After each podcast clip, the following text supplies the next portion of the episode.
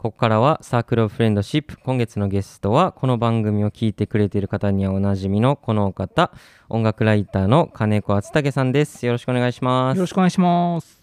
えー前回はえっとイントロダクションでいろいろ聞いて、まあはいバンドをね最初やられてたっていうことを聞いてたんですけど、はい。じゃあちょっと話は変わるんですけどはい。じゃあそのライターとしての準備というか、うんどういうふうにこうそのアーティストに話を聞くとか。はいはい。その自分がじゃあアーティストやった時代にこうインタビューされてることもあったってことですよね。あった。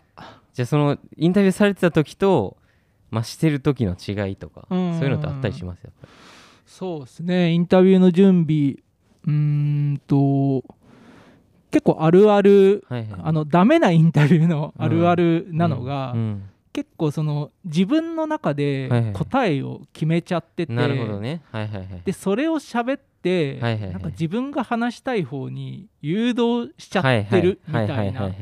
なんかそういうインタビューってうん。あんま良くないけど、いやありました。結構でもそう、ありがちうんうんありますあります。だったりとか、あとそうやって結構自分の中で最初から流れをこういう風に聞いていくって決めちゃって、でもそっからそれた時うんうにん対応できなくなっちゃはいうとかなんかそういうことって、うん。多分ありがちなあんまり良くないインタビューだったりすると思うんで、あんまりこう決めすぎないで、うん。ただこう何を話そうっていうことの、うん。こう地図みたいなものはうん。自分の中に入れて、こういくつかこう話すことの選択肢を置いておいなてまずは相手が何を喋りたいかまず相手に投げて、はいはいはい。で帰ってきたのに対してこの地図の中のうん。ここから引っ張ってこようとなるほどなるほど。かはいはいはい。そうやってこう対応できるようにしておくはいはいはいはいってい。うことそれは結構大事にしてるかな。それはもうあれですね。会話力ですよね。まあそうね。うん。うん。結構俺もそのインタビューねしてもらうとすごいそれ感じてて、うん。そのさっき言あの前の回かな。で言ったみたいなこうあの話して聞いてるのかわからない状態、うんうんうんうん相手が。うんでそのまま次の質問に勝手に行くみたいな、うん。Q&A になっちゃそうってるパターンそうなんですよ。なんか、うなんかメールインタビューみたいな、うんうん。なんかこうやっぱ対こう、ね、対談というかこう対面のインタビューってやっぱりこう会話がねこう進んでいく中でこう、うん。分かっていって。でその中でこう多分そのアーティスト側もその喋っていく中で理解していくことって多いと思うんですよね、うん。例えばじゃあ新作ってどうなんやろってこう一人で考えてる時間も大事やけどこうインタビューとしてインタビューされていくことによって自分でもっと理解が深まるみたいな、ね。うん。なんかそういうねこうほんまにフォーマットみたいな感じで来られると会話じゃなくなってしまうっていう、んんだからそこはなんかね話してる人もすごい感じてしまうしうんうね、ん。それはだから、なんかうん。アーティストもやっぱりそう今言ってくれたみたいうん。にやっぱり話しながら考える部分もあるから、うん結構こうバーって話してもらったことをこっちがまとめて、今話してくれたのはこういうことですね、みたいな感じで返すことによって、うん。よりそこから話が膨らんだりとかだそういうなんだろう読解力というかその聞き手としての力っていうのはうんやっぱり大事かなっていやそれ大事ですね、うんなんかちょっとカウンセリングっぽいなと思う時あるんですよそういう時もあるね、うんなんかこうアルバムを出してそれ一個の自分のアンサーじゃないですか言ったら、でこうそれを聞いてくれてそのアンサーが返ってきてそれに対してもう一回自分がアンサーするみたいな、なんかこうすごいこう精神的ななんて言うんだろうなカウンセリングみたいな、結構疲れるっちゃ疲れるけど、まあそうだうよね。んうん。すごいなんかまとまるというかね、うんううんんそのリリースされる前の儀式じゃないけど。っていうのはすごいこう感じるというか。そうね。でもなんか金子さんはすごい聞いてくれるイメージありますけどね。なんか。そうなんかさっき言ったみたいに、その自分はこうだと思って、なんかそれをこう言うっていうのもそれはそれでまあ形としてはねはいはいはい。ありはうん。ありだとは思うんだけど、そう僕の場合は一旦うん。まずは相手が何喋りたいかはいはいはい。っていうこと、なんか広いところから始めてだんだん狭めていくっていう、はいはいはいはい。なんかそこは大事にしてるかな。なるほど。うん、勉強になります。いえいえいえ。今だっていつもの逆っすもんねこのね。いやそうだから本当にあのねそう言ってるけどアーティストの人はよく喋ってくれるというかね、あうん、みんなすごいなって思うやっぱり。でも俺最初とかほんまに結構びっくりしましたけどね、そのやっぱり分かんないんじゃないですか。そのずっと音楽だけをやってるんで。その喋るってことはまた別じゃないですか。やっぱり音楽をやるってこと、まあねうん、でまあ俺の認識なんですけどミュージシャンってどっちかっていうと口下手な人多いんですよねまあそうだね、うん、でやっぱりこう音楽ずっと聴いてきて音楽ずっとやってきてる人やからなんか俺もやっぱりそうやったしなんか喋る時ってやっぱ居酒屋ぐらいしかないみたいな。でそれでこうやって急にこうねこう会社のオフィスとかでこう硬い感じでインタビューってなるとやっぱり何言っていいんかわからないとか。それこそ酒飲みながらだったらね。いやねいや ほんまに。喋れるけど。そうそうなんです。でもその、酒お酒を飲んでてなんで喋れるかっていうとあれってやっぱ流れがあるからじゃないですか。そのこうあってこうあってっていうこうその一日の中にストーリーがあるからこう会話が成り立っていくけどこうさっきみたいなこうね Q&A みたいな感じでドサンってこう重くやられるとえっとってなっちゃうみたいな そのタイプでした俺はどっちかっていうと。うん結構あええみたいなうん。なんかもう慣れてきますけどねそれもね。そのリリースを重ねると同時にこうだんだんインタビューも慣れてきて大体こんな感じかなっていうのも慣れてきて。でもいまだにやっぱその会話していった中でこうまとめてくれる人みたいなの方が自分的にはやっぱりこう読んでて一番こう自分を感じるというか。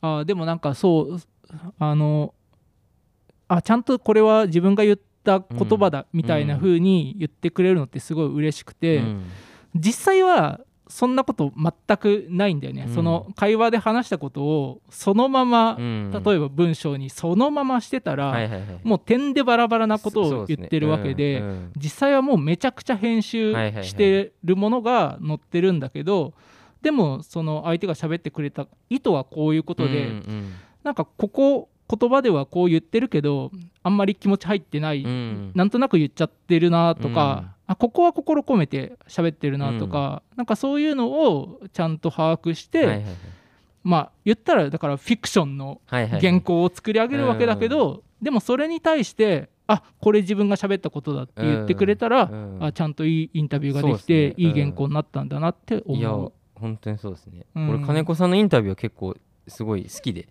ありがとう。いや本当になんか俺ほんまにこう結構ね多分アーティストの人はすごい経験あると思うんですけど、うん、やっぱりこうこんなこと俺言ってないってっていうインタビューってやっぱめっちゃあるんですよ。でその多分テレビとかも同じやと思うんですけど、うん。うん、見てる人ってそれがいかに編集されてるかなんて気にしてないじゃないですか、ね、やっぱりその見えてるものしかこうね信じないんで、うん、インタビューともそれと同じで本当にねその一語一句それを言ってるかのようにみんな感じてしまうし、うん、そういう会話がこう起こったんだみたいな風に思っちゃいます、思っちゃう人がね結構大変やと思うんですけど意外とそうじゃなくてやっぱり。さっき言ったみたいにフィクションというかね、うんうんうん、本当にそれでなんか俺もなの本当にそれこそこうインタビュアーな人が永遠喋ってんじゃないかみたいなインタビューもあったし、その俺が全く言ってないことをもうふま一言も言ってないようなことを、うん、俺の言ってるようにこう加えられてたこともあったし。そんなんもあんだ。そうだからそういうのってやっぱりねでしかもこの原稿チェックできなかったりするじゃないですか。そのそれね。雑誌とかによっては。うんどうかと思うんだけどね。ねそう、それでやっぱりこうそのえこれ違うよっていうのがそのままね乗っちゃってそのまま出回っちゃってみたいになったらやっぱりそこで結局損をするのはアーティストじゃないですか。そう、ね、うん。だからそこはなんかね結構インタビューは気をつけてるというかだからこう俺はなんかどっちかっていうと自分が言ってることよりそのインタビュアーの人が分かってくれてるかってことが結構自分のこう大事な線で。そのあこの人多分俺の話分かってくれてないなってまま終わっちゃうと絶対変なんが出てそのね。でそれも多分話してる通知になんとなく分かっちゃうし、ね、そうなんですそうなんですよ。だからね金子さんはなんかこういつもこういう感じでこうねインタビューしてくれるというかこう会話ベースじゃないけどこうすごい自分が言ったことに対してのアンサーがちゃんとあるというか。だから俺もこう安心しながら喋れるというか。